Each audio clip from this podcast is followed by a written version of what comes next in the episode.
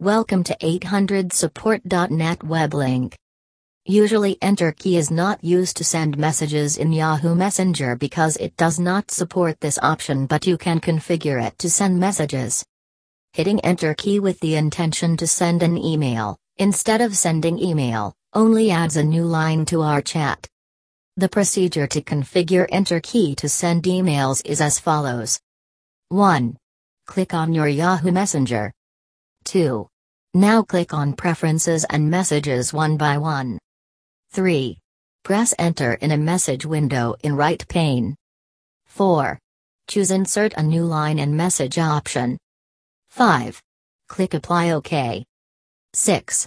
Now you can send messages by pressing Enter.